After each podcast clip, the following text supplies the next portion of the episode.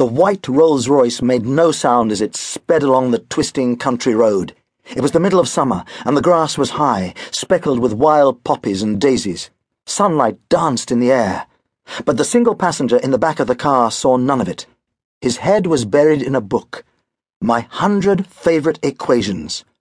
As he flicked a page, he popped another cherry marzipan chocolate into his mouth, the fourteenth he had eaten since Ipswich.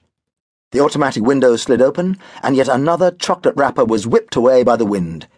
It twisted briefly in the air, then fell. By the time it hit the ground, the Rolls was already out of sight, and Thomas, Arnold, David Spencer was a little nearer home. Thomas Arnold David, Tad for short, was thirteen years old, dressed in grey trousers that were a little too tight for him, a striped tie, and blue blazer. He had short black hair, rather too neatly combed, and deep brown eyes.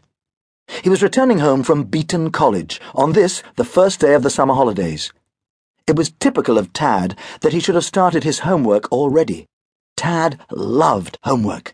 He was only sorry he hadn't been given more. The Rolls Royce paused in front of a set of wrought iron gates. There was a click, and the gates began to open automatically. At the same time, a video camera set on a high brick wall swiveled round to watch the new arrival with a blank, hostile eye. Beyond the gates, a long drive stretched out for almost half a mile between lawns that had been rolled perfectly flat. Two swans circled on a glistening pond, watching the rolls as it continued forward. It passed a rose garden, a vegetable garden, a croquet lawn, a tennis court, and a heated swimming pool. At last, it stopped in front of the fantastic pile that was Snatch Moor Hall, home of the Spencer family. Tad had arrived. The chauffeur, a large, ugly man with hooded eyes, crumpled cheeks, and a small snub nose, got out of the car and held the door open for Tad. Glad to be home, Master Spencer? Yes, thank you, Spurling. Tad's voice was flat, almost emotionless. Rather, I'll take your cases to your room, Master Spencer. Thank you, Spurling. Just leave them on the bed. Tad went over to the swimming pool, where a bored looking woman was lying on a sun lounger, gazing at herself intently in a small mirror.